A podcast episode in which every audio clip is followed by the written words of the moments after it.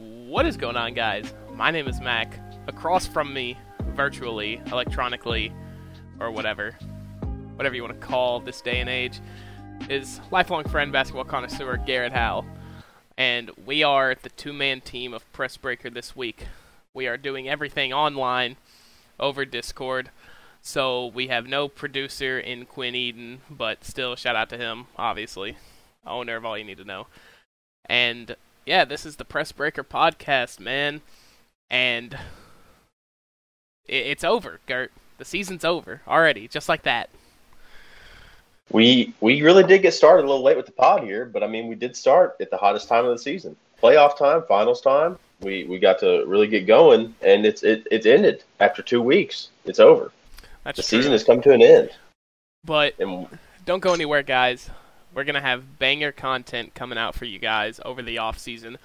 We have big plans made for that. Uh, stay tuned shortly, or stay tuned within the next few weeks, and uh, you'll be able to see that. And within the next couple of weeks, we're gonna start having guests on uh, because of our plan of what we do for the off season. So it's gonna be a really fun time, guys. Uh, make sure to follow us wherever, and uh, hope you guys do enjoy the show. So anyway, Gert, here we are, man. What what has happened? What has happened that me and you didn't really want to happen? the Bucks got the win and they did it in a pretty dominant fashion. Like obviously they went down 2-0 early, but they really showed the, their true colors as a team, how they're coached, how they play, and they dominated pretty much every side of the ball. Like the games are close, but you always felt Milwaukee was in control if you really sat and watched the games. At least that's what I thought going through those last three or four games. I agree, except I believe it was game five. No, yeah, I think it was game five that uh, Phoenix had a 32 to 16 lead with like two minutes left in the first quarter. Might have been game four. I'm not sure. One of those games. It's already such a blur. It feels like it's been forever ago already. Since game four and five. It was not game four. well, It then it was game on. five. It was game five, yep, because Yeah. at the end of the first quarter, the Suns were up 37 21. Yeah, game five. see, game five, that game came down to 123 to 119. Bucks only won by four, and I mean, even in game four, the Bucks only won by six. But yeah, like you said, you just felt it. Yeah, the Bucks were in control. They just wanted it more, and they were more of a well-oiled machine than Phoenix, which is really sad to say, and it's really tough to see because all through this postseason, the Suns were clicking on all cylinders, firing on all cylinders. Just absolute great play on both sides of the ball from, you know, all of their players. You know, Jae Crowder really did it well. Obviously, the big three, the three headed monster in Booker, Ayton, and CP3, they did well. But even when you get down to Cam Payne and, you know, Mikal Bridges, they played really well on both sides of the ball most of the time. And I don't think it's I don't think it's a case of Milwaukee running away with it or whatever or, you know, just Phoenix losing the game. I think Milwaukee just genuinely won the games. Like Phoenix played great most of the time. The only time they didn't play great really was when uh was in game 4, I believe, when Devin Booker had I think 41 or 42 points and the rest of the starters I don't even think matched that. Uh, yeah, so Devin Booker did have 42 in game four, and then you go down the list. Jae Crowder was the second leading scorer in the starting lineup and on the team. He had 15. Uh, Mikal had seven. DeAndre Ayton had six. Chris Paul had 10. Like, nobody else contributed to the 42 like Mhm. the, that the Devin Booker put in. Devin Booker shot well, didn't force any threes. Like he played a very efficient, very good game, but didn't matter because nobody else delivered on the offensive Yeah. side of the ball like he needed Yeah, them to. which goes back to what we Like- talked about in either week one or week two. I can't remember, but we said that Phoenix was gonna have to. Everybody was gonna have to contribute. They couldn't play this game of one person carrying and the rest of the team kind of dozing off. They needed to work as a cohesive unit, which they did in most games. But game four, man, when you lose by six to a storming Bucks, who at that point that was kind of the turning point in them winning four in a row. you just gotta you like you gotta think if DeAndre Ayton had more than six points, or if Chris Paul had better than a minus ten plus minus, you gotta think that maybe Phoenix would be celebrating right now instead of Milwaukee. That that was really a turning point for me too. Is when Milwaukee tied it. I in my head I thought this is this is pretty much it because like like you said and we talked about Phoenix had to play perfect almost every time because Milwaukee is a team that does not. Milwaukee has so much uh, effectiveness on both sides of the ball compared to Phoenix that they didn't have to play perfect. Perfect. Like Jrue Holiday had multiple games where he missed 10, 15 shots, and so did Khris Middleton, but it didn't matter because they played so well defensively that they could make up for their misses by making Phoenix miss. Yeah. So it, it, just put Phoenix, it put Phoenix in such a tough spot to have to play perfect each game and have an opponent that doesn't. Like that is such a mountain to overcome. Yeah, I, I agree. And Milwaukee, sort of a revenge series in a way, because if you rewind the clock, and I'm I'm bringing them up again, but in 2019, if uh, if you remember, the Raptors went down 0-2 to the Bucks in the Eastern Conference Finals, I believe, and then came back and won four in a row. So it's kind of just cool to see the tables turn and see Milwaukee go down 2-0 and know they've been on the other side of that before. And so they know that it is doable, and it is doable by the champions because in 2019 the Raptors obviously won the championship. Shout out to the Six, but the Bucks turn it around on the grandest stage of them all, and they just really put their head down. And Giannis showed who he is, and he showed that he doesn't need a bag to get a ring. He does not. He doesn't need a super team. He doesn't need anything special. He he was an old fashioned build the dynasty up and hope for the best. And, you know, I was gonna I was gonna say something about how the Suns didn't play well all at the same time, but looking at game six or game five, they did, and it wasn't enough. Like uh Ayton had twenty, Chris Paul had twenty one, and Booker had forty in game five, and they still lost. Yeah, but you like, gotta look. You gotta look at the other side. Khris Middleton had 29, Jrue Holiday had 27, had and 27. Giannis Antetokounmpo had 32. Yeah, I was I was gonna try and contribute the Suns not playing good to them losing, but like they did, it didn't matter. Mm-hmm. Like, it's just like I just look at the Bucks roster up and down over and over again, think about how they play and how they control the game. I just I don't know why, even though I don't like them, I don't know why I would pick against them. It, it doesn't make any I sense. I tell you what, dude before we went into this, I was not a Giannis guy whatsoever, but he has earned my respect in every single way. He is a winner, and he knows how to win, and he knows how to play the game of basketball. Yeah, his game might be one dimensional, but holy poop, he does it good. He does it well.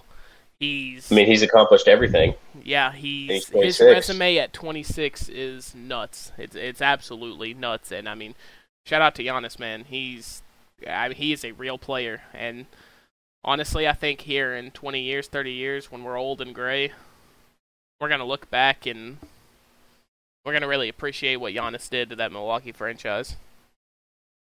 Yeah, you have to respect it now because, like like you said, we may not love his game, but he plays his game perfectly.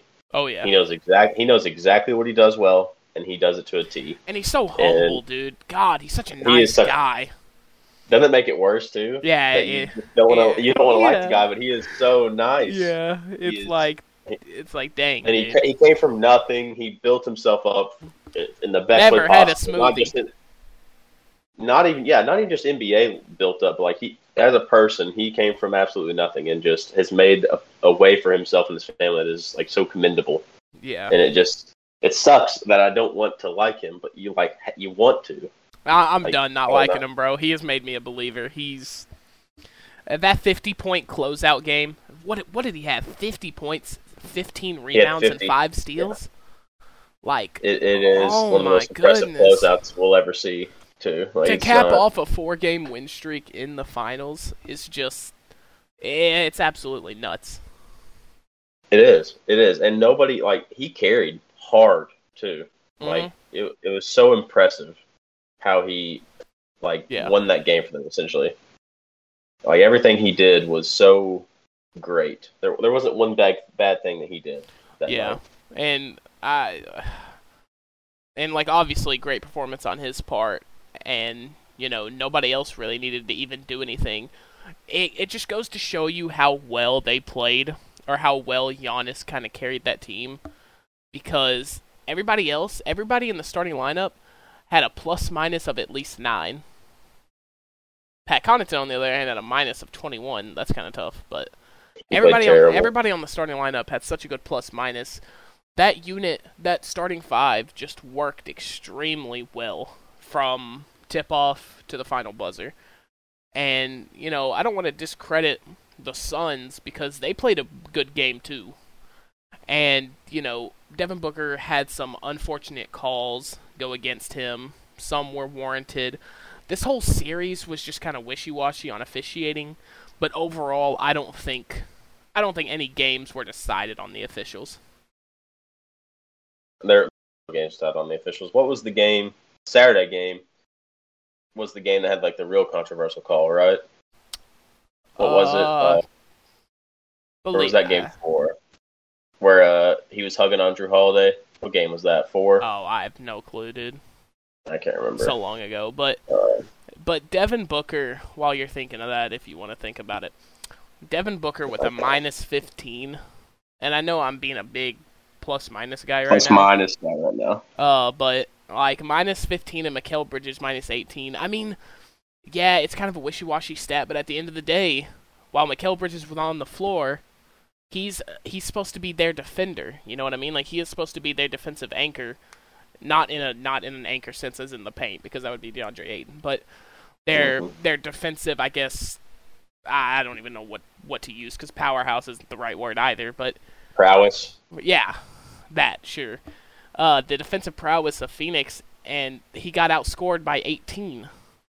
Yeah, I feel like as a person that wiggled their way into the starting lineup based on your defense, you can't really be doing that.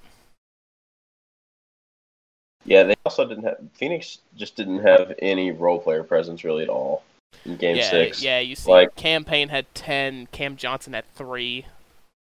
He Torrey Craig only early. played forty eight seconds, dude. Why did Torrey Craig not get playing time? I don't get it.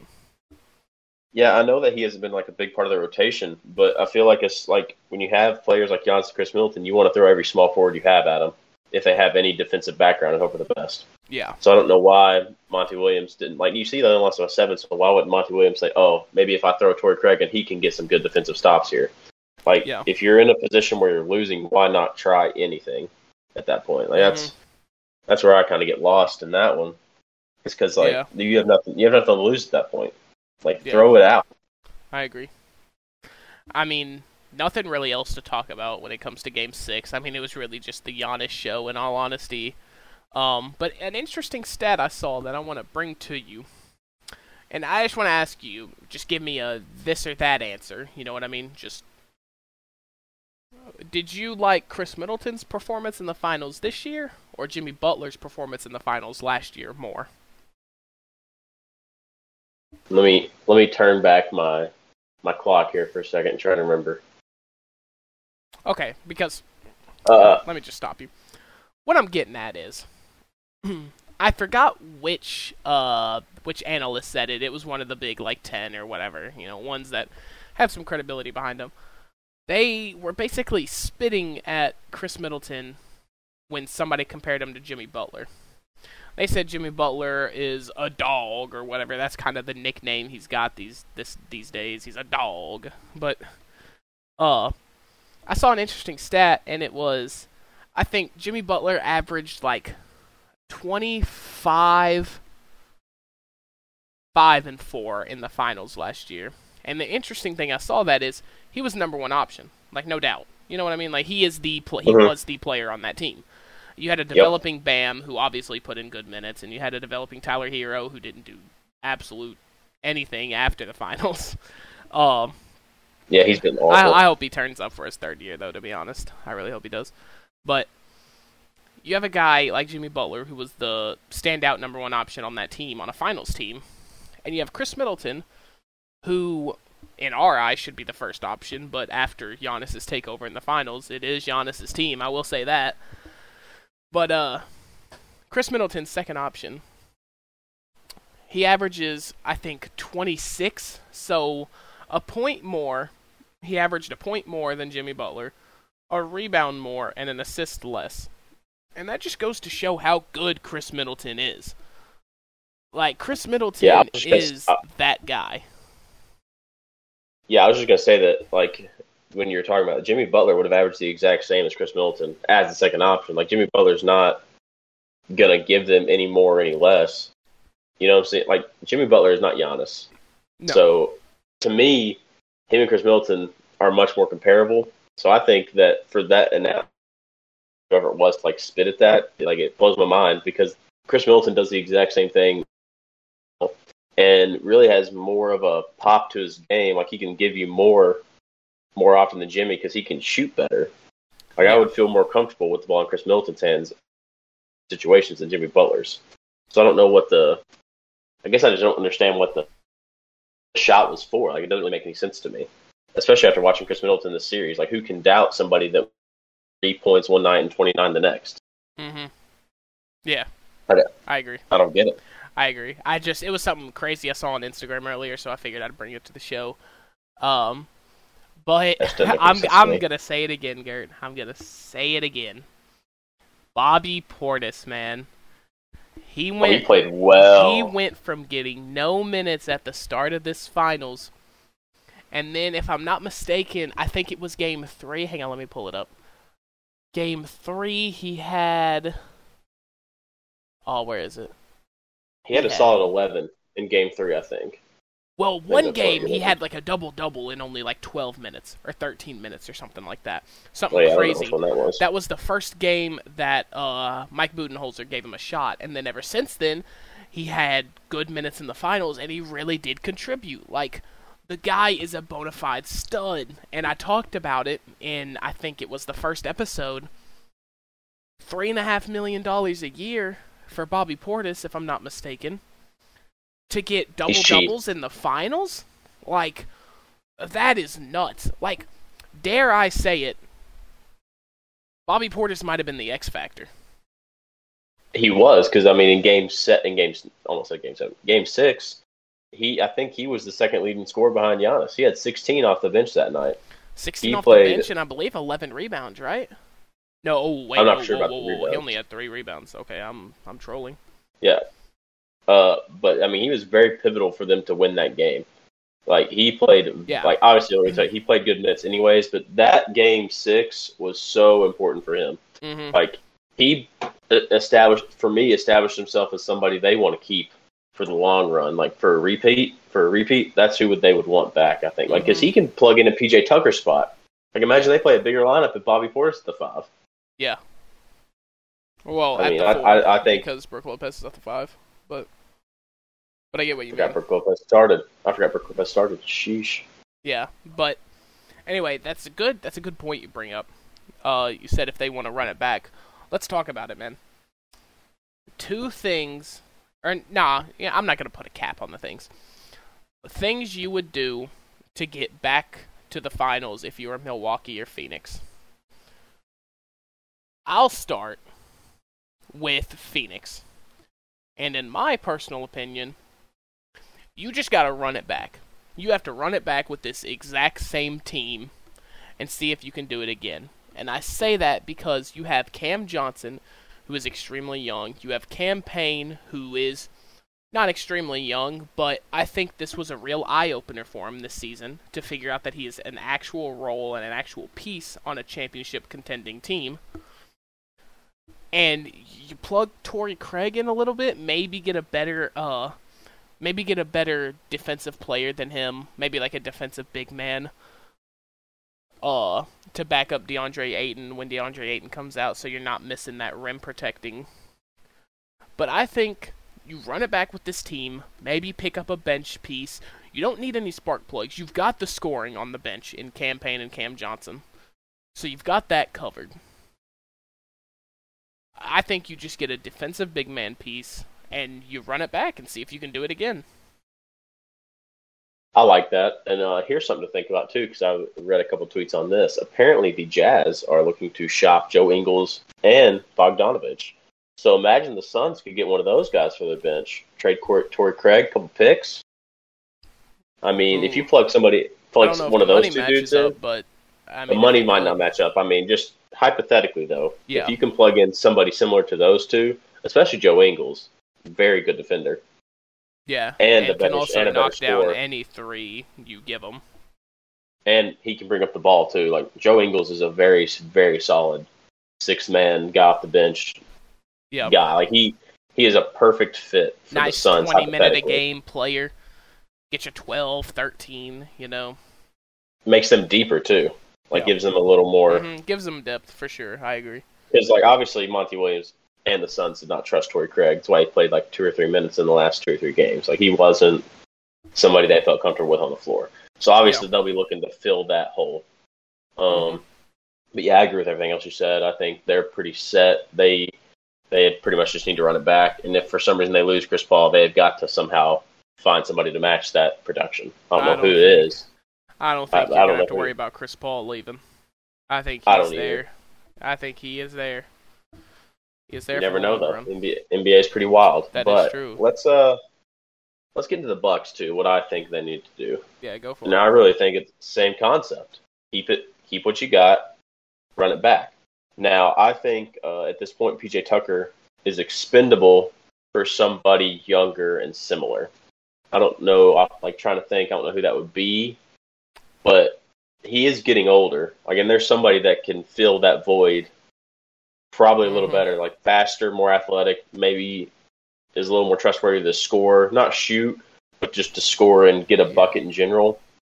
Um, Yeah, I still can't think. maybe like, someone like a Thomas Bryant. yeah, Um, or uh, I don't know how. Uh, Jonathan Isaac comes to mind. Real solid defender, rebounder. That's a lot of value though. score. Magic put a lot. That is a lot of value. him. Yeah, Uh, I was thinking maybe. Someone like Jakob Poeltl as well. Jakob Poeltl would be a great fit for the Bucks. Mhm. Mhm. Um, and Yeah. maybe someone like Lauri Markkanen, considering his stock is plummeting. Maybe And then throw- that might be a good. Maybe somebody they try to get to replace Brook Lopez is somebody like Lauri Markkanen. Very similar style of play. yeah, but I don't. younger- I don't think you even worry asset. about Brook Lopez right now. He Oh, played don't his either. game to perfection in that finals. I think you He give him another well. season, or or maybe you trade him while the stock's high. Championship winning starting center. We saw it with Tristan Thompson. He got an absolute bag, and he got put on the Celtics. I believe was the team after the Cavs, right? He's still there, isn't he? Yep. Yeah. Yeah, he's uh, on Celtics right now. I mean, the Cavs shipped him to Boston, and you know the value was high there.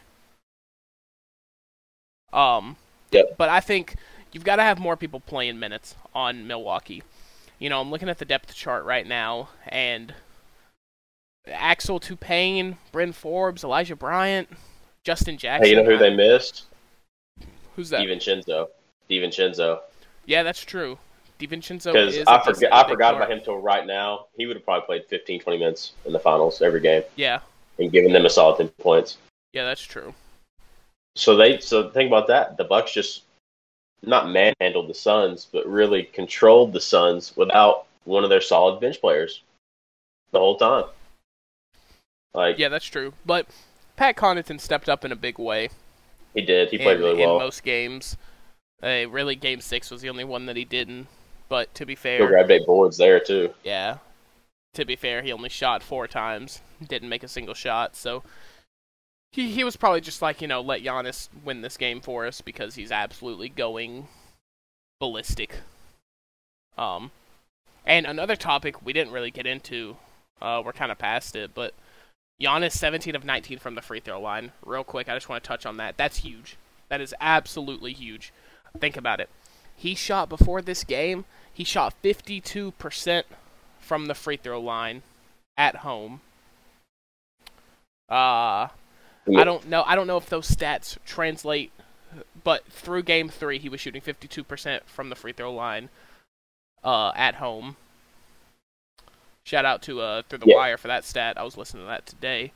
But you got to think if he was only making 55 or 60% of his free throws, that 17 of 19 turns into like 8 of 19 and those points might give Phoenix the win. And we might be going to a game 7 today or whenever it would be.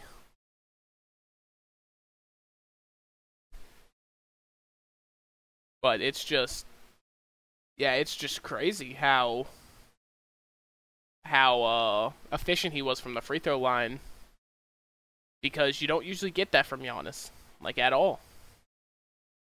I think that's what like really started made like started to make me pay attention, like respect what he was doing because he like for the first three or four games, I think he was yeah, like you said, fifty percent, and he really like decided okay, like somebody got into his head like you need to make these free throws or we are not going this series, and he did. He stepped up, he got to the line, and he made his shots, and that's mm-hmm. all you need. That's what you need from your stars. Like the way the NBA is now, you know they're going to get fouled five to ten times a game, and they need to make their free throws, or it is a wasted. It is literally a wasted possession.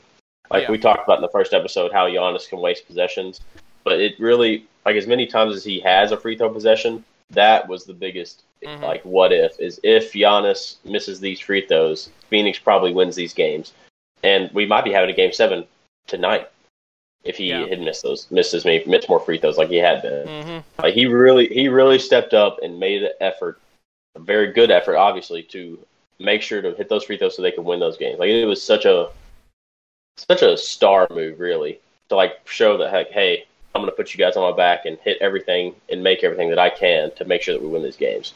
Like he was going as far as he could to make sure that they won that championship, and it worked out.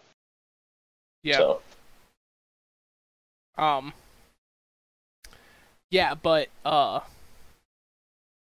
I think that you know overall, Milwaukee, good team, great team. Are you ready? Yeah. What are you saying there?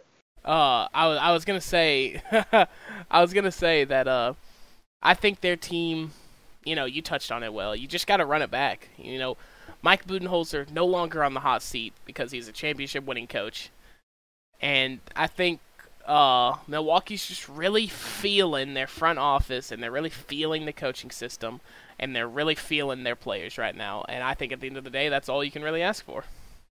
They're feeling it. You think? You think yeah. they're feeling it? I think they're feeling it. well, Mac, it. Are you are you feeling it? Because um, it is time. I'm feeling it, it bro. Is, is it time? It is time. It is time to get into this week's "Are You Feeling It?" questions, and I think I've got a couple of good ones for you. I think you're gonna like. Okay, okay, okay, okay, okay. Okay. Whoa, whoa, technical difficulty there, huh? Alright, Garrett, hit me with the first one. I'm hitting, I'm ready. Are you feeling a Bucks repeat or a new champion? Ooh. Hmm. I'm. Oh, dude, hang on. Let me let me dive into this. I'm feeling the Bucks winning the East for the next probably three or four years. I talked about it in a group chat last night. Um, Giannis is only getting better. Khris Middleton, mm-hmm. I think, is only getting better. That whole team is just only getting better. And now that Giannis has finally realized the dream and he knows how to get there, I, I I think it's over for the East for the next three or four years. Now that's not to say they might get beat by the Western Conference team that makes it to the finals. Mm-hmm. Because to be honest with you, I don't think the Suns were the strongest team this year, and they made it there and took two games off of them. They weren't. They weren't the strongest team by any means. Uh, I mean, the Lakers were battle injuries. Nuggets battled injuries. Clippers you know, battled the, injuries. Clippers battled injuries. Like Phoenix was not the strongest team. Now I'm happy they made it. Oh yeah, we get to see them in the finals, but they, yeah, I agree, they're not the strongest team. Also, legendary to sweep the uh, MVP in the playoffs in Jokic. I figured Jokic was going to get hard carry at least one win. Yeah, you. That's what I thought too. I did not think. I really thought the Nuggets would even grab two. Like the Nuggets still have a solid roster without Jamal Murray. I thought they could grab 2 mm-hmm. I agree. But, but so yes, yeah, so you think I'm feeling I'm feeling the Bucks uh, you know what? I'll say it. I'm feeling the repeat. I think they have a potential to go to the finals three or four years in a row, as long as they keep their as long as they keep their team intact. I think this team on the depth chart is the strongest team in the East by a landslide. Yeah, I'm right there with you. I think they're going to control the East for the next few years. I think Bucks repeat. That's definitely what I'm feeling. I think the Nets have got to figure something out. And Nets have got to stay healthy. Nets have got to stay healthy, and KD has to learn to lead a team to the finals. Man, think about it. he has not been solo and ever led a team to the finals like Giannis has. And like I'm I'm like don't get me wrong, I'm not saying Giannis is a better player than KD like in the all-time rankings because he's not. KD is one of the world's greatest. He's one of the game's greatest we've ever seen. But KD had James Harden and Russell Westbrook, and then he had Steph Curry, Klay Thompson, Draymond Green. Now that he has other James Harden, Kyrie. He's got other supporting cast members though. It's three supporting cast members. Will they be able to get it done? I don't know. That's why I think the Bucks are going to run the Nets for the next few years. I agree. But let me let me get your next one. Let me let me see. Oh yeah, I was about to, I'm, I'm about to roll into this section. This is the last. Are you feeling it for the day? I think this is something I really think you'll like here. Are you feeling a build through the draft, or are you feeling a build through free agency? So are you feeling like build like a Bucks type build, build through the draft, know, build your young players up and sign one or two pieces, or just all out Nets build, sign everybody you can and hope for the best? Hmm. That's a tough one. That's a very, very, very tough one. And I say that because obviously you have the dynasties like Golden State who drafted, if I'm not mistaken, drafted Steph, Klay, Draymond,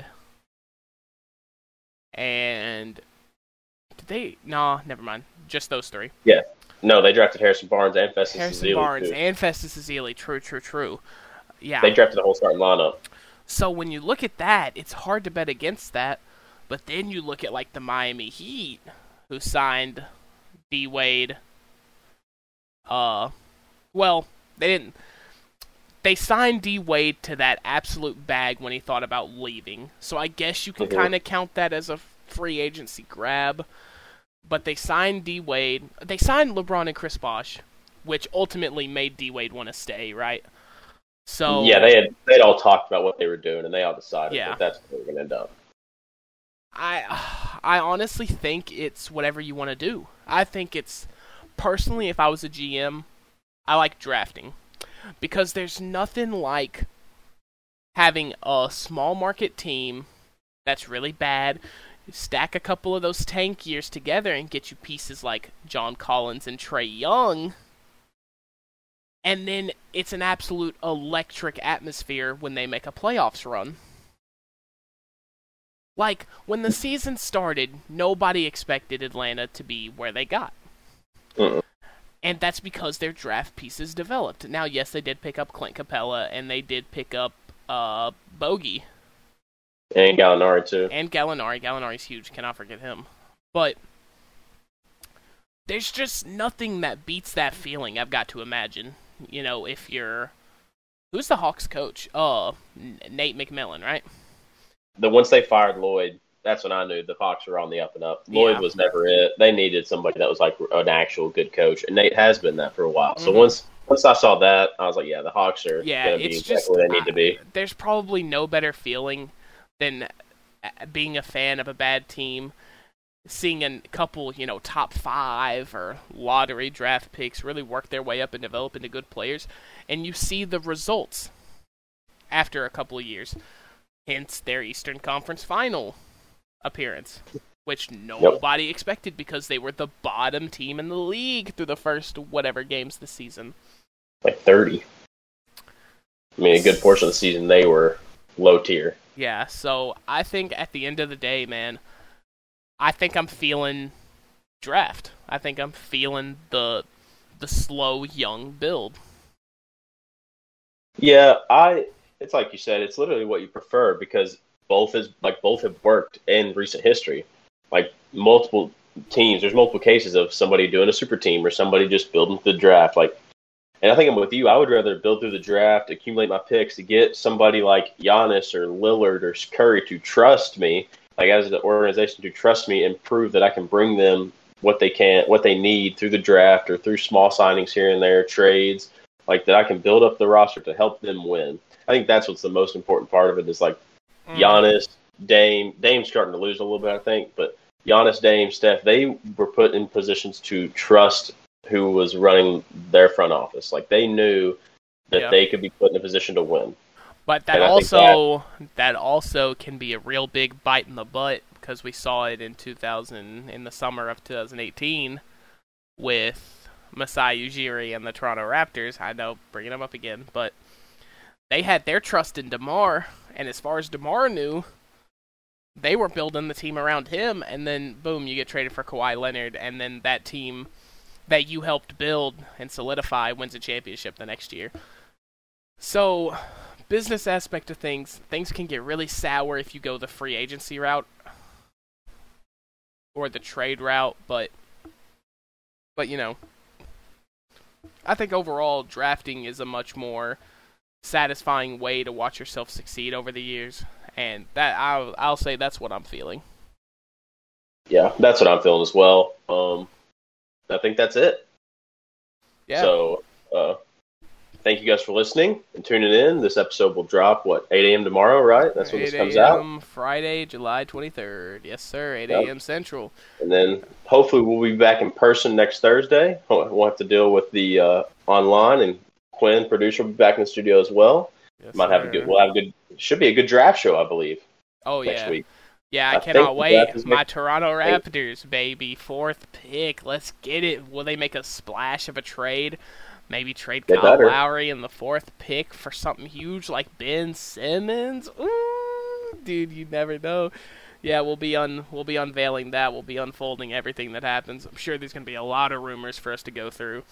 Probably gonna be rumors that develop as we're doing the show, but I don't want to get into it too much, guys. Thanks for watching. This has been the Press Breaker Podcast. Follow me on the socials at ArsonXL on pretty much everything. Uh, follow Garrett underscore Garrett Howell underscore on Instagram. Follow the Press Breaker Twitter, press underscore breaker. Follow all you need to know, but you guys know that. And uh, stay safe, guys, and I hope you enjoyed the episode.